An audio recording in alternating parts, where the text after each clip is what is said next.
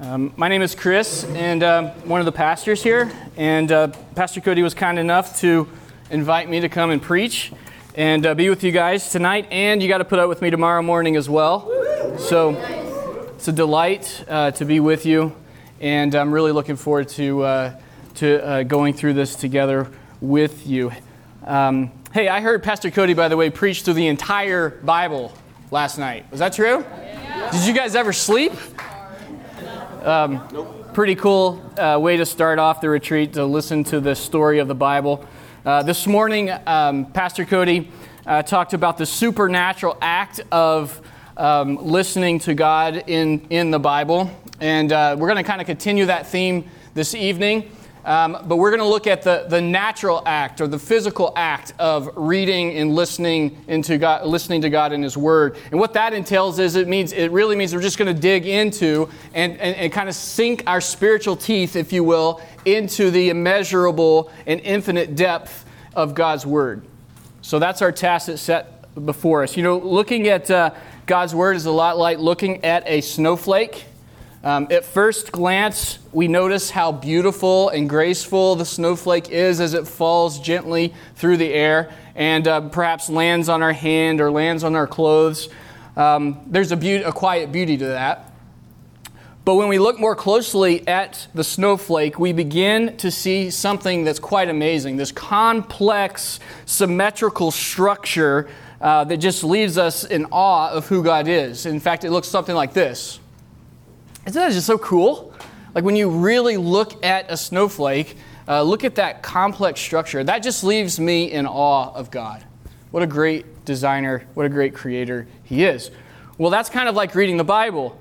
At first glance, there's this quiet grace to it. Um, but a closer look reveals the beauty and depth that leads to breathtaking worship of God. Now, if all we ever did is give the Bible kind of a, a, casual look, we'd certainly see some really cool things about God's beauty in it. Um, but if we were to look and listen intently at it, staring at it, digging into it, then our, our soul should swell up in uh, wonderful adoration of God. So that's what we're seeking to do tonight. This is really going to be a, a roll up your sleeves and kind of get after it, get at it kind of, of evening. So grab your Bibles and uh, turn to Mark chapter 4. Mark chapter 4.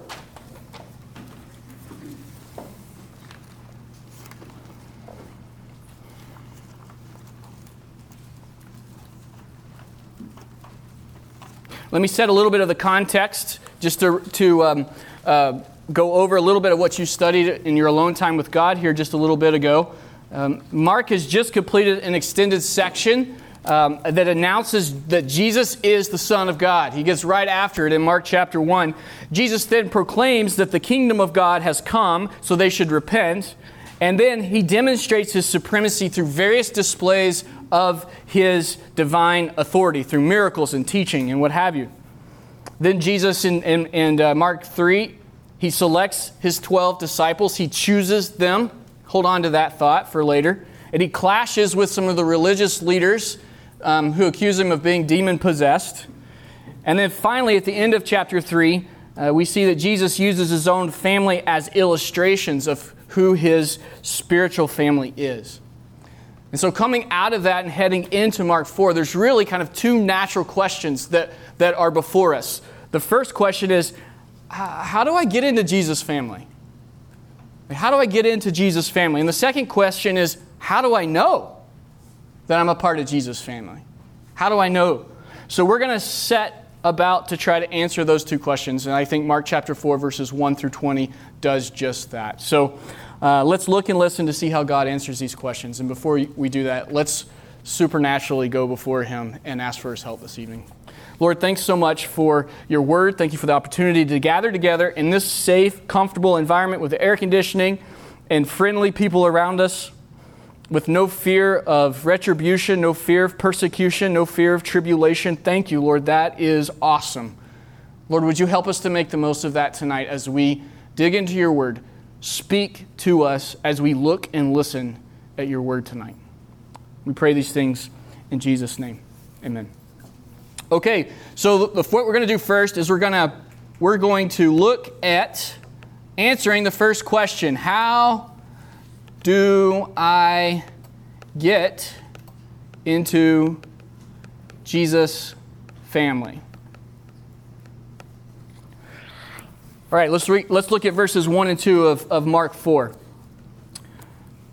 Again, he began to teach beside the sea, he being Jesus. And a very large crowd gathered about him so that he could so that he got into a boat and sat in it on the sea. And the whole crowd was beside the sea on the land. And he was teaching them many things in parables. So let's, let's get the setting here for this as we enter into uh, the, the main section of, of Jesus' teaching. First of all, we see that that he is um, he's going to be beside the sea and he begins to teach them and it's a not just a large crowd but a what yeah, it's a very large crowd. And they were all about him. Think about it like uh, they were pressing in on him. Suffocating if you will. And they said the whole crowd then was beside the sea. And where was he? Yeah he was in a boat on the sea right? Also, also observe this. He was teaching, and what was he teaching them? In parables. He was teaching them in parables. A parable is a short story about, that teaches truth. A parable is a short story that, che- that teaches truth. So, what kind of parable is Jesus teaching? Well, let's read it. Let's pick up in verse 2. And he was teaching them many things in parables, and in his teaching, he said to them, Listen, Behold, a sower went out to sow, and as he sowed, some seed fell along the path, and the birds came and devoured it. Other seed fell on rocky ground, where it did not have much soil, and immediately it sprang up, since it had no depth of soil. And when the sun rose, it was scorched, and since it had no root, it withered away. Other seed fell among the thorns, and the thorns grew up and choked it, and it yielded no grain. And other seeds fell into good soil and produced grain, growing up and increasing and yielding thirtyfold and sixtyfold and a hundredfold. And he said, He who has ears to hear, let him hear. All right, let's, let's make some observations about what Jesus um, is teaching here in this parable. First of all, we see that Jesus ha- has a command to listen. This is a command. He says, Listen up. Add to that, he also says, Behold. So it's like, hey, I want you to pay attention. And by the way, behold, this is, this is important, what I'm about to say. so Jesus uh, commands to listen at the very um, get go of his parable. This becomes a theme actually throughout this entire text. In fact, look over at verse 9. We see Jesus says, Hear, he who has ears to hear, let him hear. These two hears are the same Greek word that's used in listen in verse 3. So, what Jesus does here is he bookends this parable with a call to listen or hear. Hear, and then he finishes with hear. So, this whole parable is bookended with that. Second observation there's actually three characters, three main characters in this parable. First of all, we see the sower. The sower says a sower, what's he doing? He went out to sow. So right away we know that this is going to be a parable involving a farming story, which kind of made sense for that, that uh, agricultural environment. Israel would have known, the people would have known what Jesus was talking about. So what's the sower, sower doing? He's planting seeds. He's planting seeds. So that's the first character. The second character, excuse me, that we see is that there are seeds. We see this multiple times, verse 5 or 4, 5, 7, and then we see it again in verse 8. What's the seed? Well, the sower is casting or he's flinging the seed out and it's falling in different places, and depending upon where it lands, it, that determines what, uh, the, whether the seed grows or not. Which brings us now to the, to the third character on the scene, and this is the type of, um, the type of soil the first soil, there's four types. The first soil is the hardened soil, the hardened soil. The second type that we see is the rocky soil. And the, the third type of seed is the, the seed is the thorny soil. And then we see in verse 8 the good soil. The good soil. the amount of fruit, um, rather, third observation, let me point this out before I move on. The third one in, in this um, to, to make note of is that only the fourth seed in the good soil was growing up, increasing, and yielding 30 fold, 60 fold, and 100 fold. It didn't really matter at this point about, you know, why did some grow 30, 60, 100? That's not really the point here. Um, it just, it just, it doesn't tell us why, but that's an observation. Only the fourth soil, the good soil, is where we actually see growing and producing of fruit. And then lastly, I'll just make note of this again. Jesus finishes again with a call for them to hear. He who has ears to hear, let him hear. So, it, right away, we may not be able to answer this how do I, how do I get into Jesus' uh, family question completely, but right away we know that Jesus is saying, listen. Listen up, pay attention, focus intently upon what I'm trying to tell you. But let's keep reading, let's keep moving on, because Jesus isn't finished yet. Let's look at verses 10 through 12 now. And when he, Jesus, was alone, those around him with the twelve asked him about the parables. And he said to them, To you has been given the secret of the kingdom of God. But for those outside, everything is in parables, so that they may indeed see, but not perceive. They may indeed see, but not perceive. And may, and may indeed hear, but not understand, lest they should turn and be forgiven. So let's make some more um, uh, notes about this. First of all, it's kind of interesting um, that we fast forward to a different time uh, outside of, of Jesus' teaching time, and his disciples are like, Hey, Jesus, um, why do you teach in parables? Why are you teaching in parables? And uh, you, I almost uh, kind of chuckle a little bit. I'm like, maybe, you think maybe they're like, Oh, Jesus, why? Why are you telling these stories? They're so hard to understand. Jesus. Uh. Sometimes it feels that way, doesn't it? Have you ever asked your parents a question expecting to get a straightforward answer and they end up telling you this long, drawn out story? And that's never happened before, right? Um, well, that's what Jesus is doing here. And there, there's a point to it. There's a point to it. So here's what Jesus responds, or how he responds. He said to them, To you, let's make note of that. He says, To you has been given the secret of the kingdom of God. But for those outside, everything is in parables. So, first off, Jesus says that uh, to them, they've been given the secret of the kingdom of God. So God has given them a divine gift. Jesus is the one who possesses it and has chosen to share it with his disciples. Jesus is the sovereign, sovereign revealer of the secret of his kingdom. So you might be asking, what is the secret? Well, I think in the context and in the flow and the movement of Mark, I think it's this. I think it's that, that the secret is that the kingdom of God has come in the person of Jesus Christ. And you might want to make that note. The secret in this, in this text here is that Jesus Christ has come and the kingdom has been revealed in him. And it's a secret because it hasn't been revealed to everyone, it's only been revealed to some. Notice also he says, but, so he contrasts what he's just said with this. But for those outside, everything is in parables. So what's going on here is Jesus uses this outsiders versus insiders perspective to teach them something. He says that those are, who are on the outside, they, they only get things in parables. He specifically says, the 12, to you, the 12, has been given the secret of the kingdom. So you might say, okay, why? Why, why is Jesus doing this? Well, look at verse 12. The next two words are what? You read them. So that. So that. Hey, whenever we see certain words like so that or for or because, we need to pay special attention.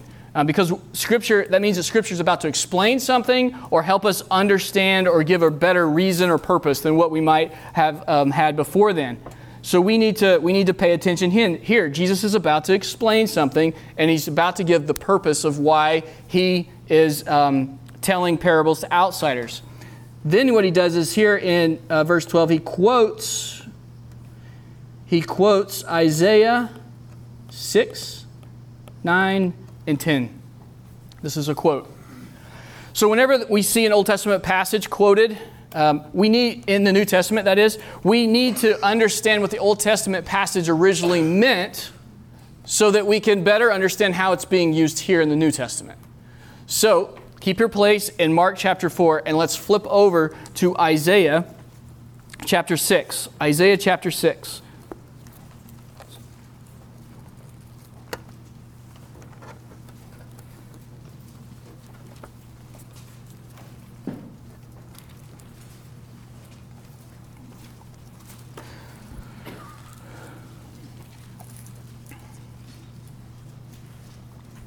So let me provide a little bit of context.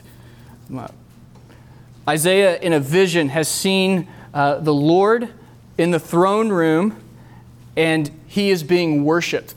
That is, the Lord is being worshiped. And he's so struck with the holiness that he sees present in the throne room that he goes, Whoa, I am lost.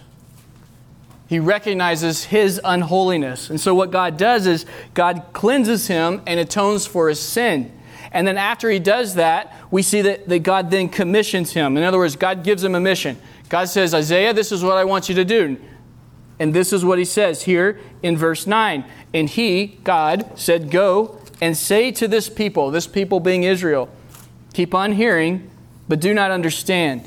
Keep on seeing, but do not perceive. Make the heart of this people dull, and their ears heavy, and blind their eyes, lest they see with their eyes and hear with their ears and understand with their hearts and turn and be healed. So, what we see here is that because of Israel's unrepentant hearts, God is about to bring judgment against them. Now, make no mistake, this is a difficult text.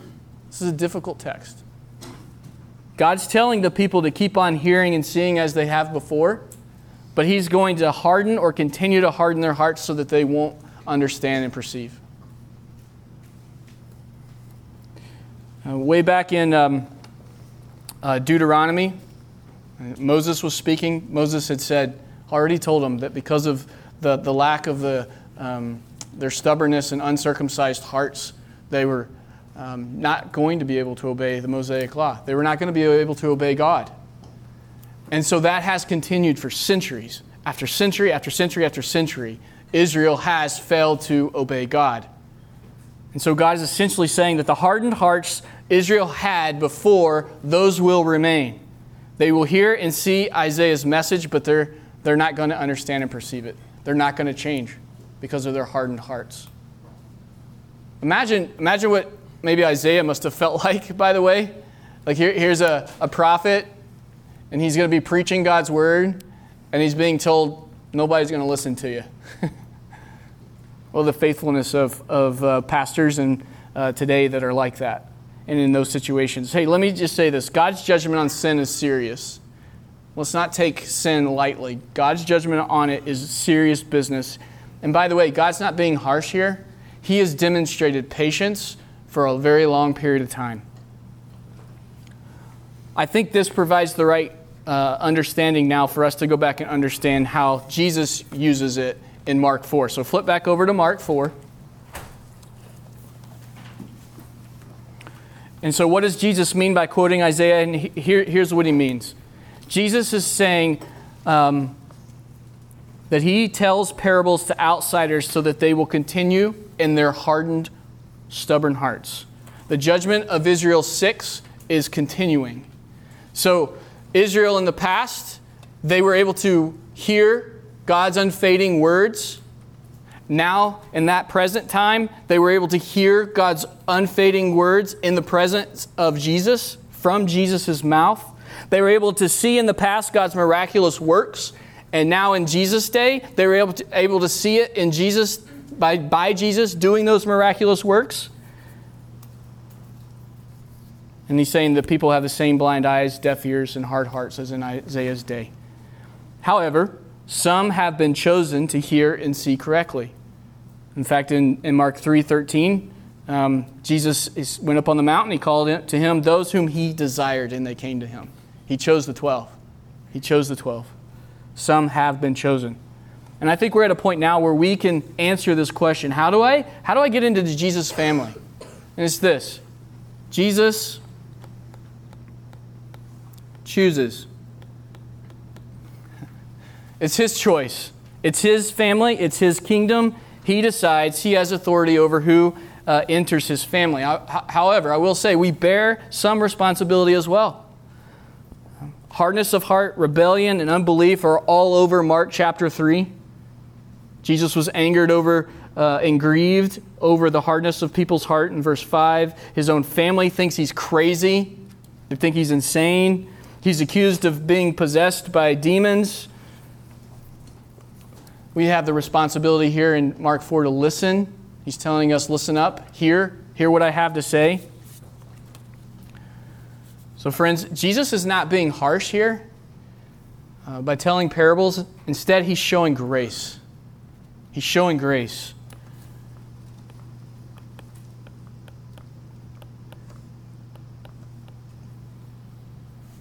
Um, you and I have hardened hearts, stubborn, rebellious hearts, just like the people in these passages. So, might we be careful? Might we be careful in how we think and look about, um, at them? I mean, if it wasn't for grace, then no one would be in Jesus' family. Nobody would. Instead, God has ordained it that some would understand who Jesus really is and trust in Him alone for salvation. We should be grateful. We should be thankful. We should, our hearts should well up in adoration. And if you are listening, and if you are, if you are um, uh, part of Jesus' family, then thanks be to the Lord that Jesus Christ has chosen you to be in his family. So you might say now, though, okay, I get, I get what you're saying, Chris, I get it, uh, but how do I know if I am? How can I know if I'm part of Jesus' family? Well, Jesus um, gave us a little bit of hint at the end of chapter 3, but he really um, um, nails it right here in the second half of Mark chapter, or of our text here in 13 through 20. So let's look at Let's look at that and answer this question. Question two, the second. How do I know? How do I know? How do I know? All right, let's let's um, uh, let's read verse starting in verse thirteen. And Jesus said to them, "Do you not understand this parable? How then will you understand all the parables?" Let's pause there uh, it's interesting here that um, uh, Jesus says, uh, he basically scolds his disciples a little bit. I don't think it's very harsh scolding. I think it's, it's, it's more of a, hey, do you not understand this? Like, really? Do you not understand what I'm saying? If you don't understand this, how then are you going to understand any of the parables? So this is like, if you don't understand this parable, you're not going to understand any of This is the parable of all parables. Uh, and, he's, and he's asking the question, why, why don't you understand this? They, see, the disciples have been given the secret to the kingdom of God, but they still um, are very much like the hard hearted outsiders. And you know what? That comforts my heart. That's a comfort. Because I don't really understand everything that Jesus says.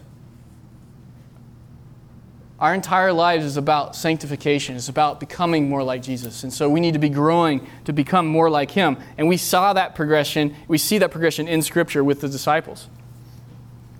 So he starts by scolding him, but then he, then he explains the parable to him. How sweet is that, right? How sweet is, is it that Jesus, again, demonstrates grace and helps them understand? So let's look at this um, as Jesus explains it. First of all, we see the sower in verse 14. Let's read it. The, the sower the sower sows the word. The sower sows the word. So there's the first character. But guess what? He doesn't really tell us who the sower is. Could be Jesus, could be his disciples, or could be everyone in his family. We don't really know. I think in the context of this, I, I think it, it's everyone in his family. Um, all people, all the, of Jesus' family spreads or sows the word. Okay, so that's the first. That's the first um, uh, character again. But look at look at what he does next. He says that the sower sows the word. So what's the seed? What's the seed? That's right. The seed is the word. And these are the ones along the path where the word is sown. When they hear, Satan immediately comes and takes away the word that is sown in them. And these are the ones sown on rocky ground, the one who, when they hear the word, immediately receive it with joy. And they have no root in themselves, but endure for a while. Then, when tribulation or persecution arises on account of the word, immediately they fall away. And others are the ones sown among thorns. They are those who hear the word, but the cares of the world and the deceitfulness of riches and the desires for other things enter in and choke the word, and it proves unfruitful. But those that were sown on the good soil are the ones who hear the word and accept it and bear fruit, thirtyfold and sixtyfold and a hundredfold. So the word, the seed, has a prominent place in this parable. It's very important. There's also the third character that we saw from the first part when Jesus was, was giving the parable. Here again, we see the four soils. We have the hardened soil. It hears the word, and what happens? It never takes any, any root, and Satan carries it away. Then we have the rocky, the rocky soil. The rocky soil hears the word, rejoices over it, but trials and persecutions make them fall away. Then we have the thorny soil. Similar issue, a little bit different. They hear the word, but the cares of this world choke it out. And then lastly, we have uh, the good soil. We have the good soil. And those are the ones who hear the word, grow in the word, and bear fruit, bear much fruit. Notice also in this that every single soil hears. You can see it's everywhere when you see the word um, after, right before that, you see the hearing right there. Again, hearing, hearing, hearing. They hear, they hear, they hear, they hear, but they're not really understanding and perceiving until you get to the fourth soil and they hear the word. And what do they do? What do the people who are the fourth soil do when they hear the word? That's right. Right? Now we can answer this question. We can answer the question how do I know? How do I know?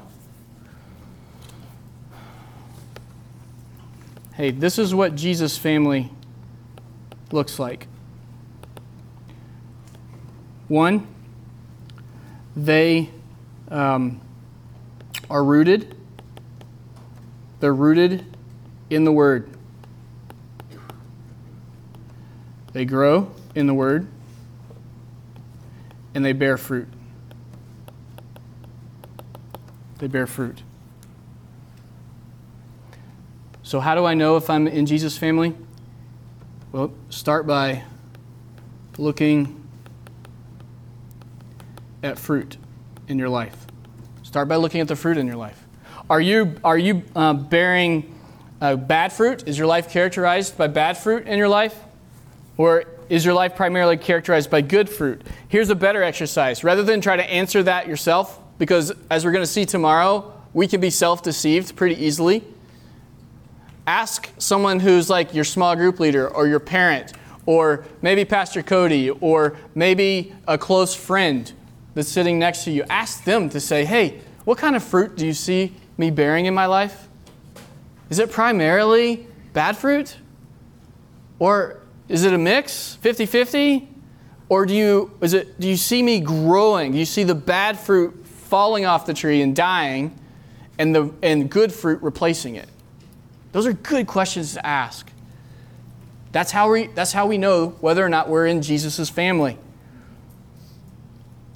So when we look at the Bible, God speaks to us through it. God speaks to us through it. The question is, are we listening? Are we listening?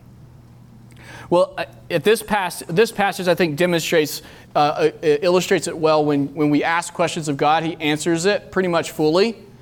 Um, but that's not always the case. So, what I want to do here in our last three or four minutes is uh, show you another passage that illustrates um, where when he, you ask him a question, he doesn't really answer it fully. I think that's important for us to take away from as we approach God's Word. God's under no obligation to give us all the answers that we ask Him. Sometimes He does, sometimes He doesn't. So let's, let's look at this, this passage here. Uh, it's Mark chapter 13. You might want to flip over there really quickly. Mark chapter 13. Don't try to, that's an eyesore. I get it. Here, um, but uh, I wanted the whole passage up uh, to illustrate something. So, Mark chapter 13, let me give you the context just briefly. Jesus and his disciples are coming out of the temple, and the disciples are like looking at the temple and they're going, Woo! Look how awesome this temple is. Yeah, this is beautiful. It's, it's fantastic. It's almost as pretty as it was when Solomon built the first temple. And Jesus, Jesus says, Hey, you see these stones? Not one of them is going to be left unturned. And so so later on, they, um, they, they look at Jesus, and, and so they, they ask him this. They ask him two questions. You can see it up on the board. Tell, uh, in verse 4, they said, Tell us when will these things be, and what will be the sign when all these things are about to be accomplished? So they asked him two questions. They say, uh, Jesus, when will this happen, and what will be the sign? But here's the very interesting thing Jesus only answers one of the questions, he doesn't answer both of them. Look at verse 32. But concerning that day or that hour, no one knows. No one knows. Not even the angels in heaven nor the Son, but only the Father. So Jesus is saying, I'm not going to answer the when question, but I will tell you the what. What are you supposed to be looking for? And so from verse 5 on through verse 31 of that chapter, that's what he's doing. But you might ask the, you might ask the question, well, if he doesn't answer it fully, then what is this text really about? What is it really about? Well, this is the point of the passage. First, we see in verse 5, and, and uh, he says, Do not be led astray. He's like, Be careful. When these things start to take place, do not be led astray. Many will come claiming to be Jesus. Many are coming claiming to be me. That's what he says. Second of all, he says, he says uh, in multiple places, be on your guard. Be on your guard. Be on your guard. You will be persecuted for Jesus' sake. You're going to be persecuted. Third of all, he says, stay awake. He says it three times stay awake, stay awake, stay awake. Keep alert. Um, I'm not going to tell you when I'm coming back, but it's going to be suddenly and it's going to be unexpected. So don't fall asleep on the job. You have a job to do, don't fall asleep on it. See, so many people want to debate what is the signs, and, and, they get caught up in looking at the signs of the times, and you know, is this pre-mill, ah-mill? What, what's going on here? And if you don't understand what I'm saying, just don't even worry about that part. But they argue about what this is, and they miss the point of the text. So here's what I'm saying: Do not miss the point of the text. The point of the text is this: Trials, tribulations, and persecutions are coming, so don't be led astray. Be on your guard and stay awake. That's what Jesus wants his people to know. That's what he wants us to know. So we see that this is a call here not to know when. Jesus is calling us to trust him in the midst of the chaos. Sometimes, so we see sometimes in God's, God's word, he answers our questions fully, especially on matters of salvation like in Mark chapter 4. And then other times we see, like here in Mark 13, that he doesn't fully answer our questions. And he does this a lot when it comes to the end times. God doesn't always give us the answers that we want or that we ask, but he always gives us the answers he wants us to know. And we have to make sure that we submit to what his word says. So as we look and see the intricate structure, the depth, the beauty of God's word, let's have hearts ready to worship Him. He's a wonderful, great, great God. Let's pray.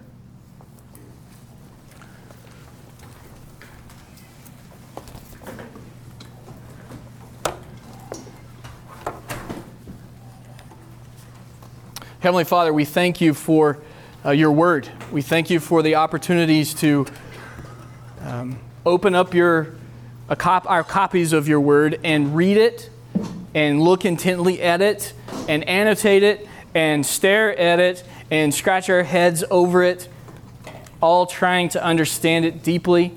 Lord, we pray that you would help us to understand the beautiful, intricate structure of your word that is also the living, breathing, unfading, never ending, always alive, always plumbing the depths of our hearts. Lord, give us a desire to do this more and more and more, and not just casually glance at your word. Oh, oh God, you are worth more than that. Help us to plumb the depths of your infinite goodness through your word. We thank you, O oh Lord. We ask for your help. Holy Spirit, guide us and direct us. Illumine our hearts so that we may understand the word better. Thank you for your grace. We pray these things in Christ's name. Amen.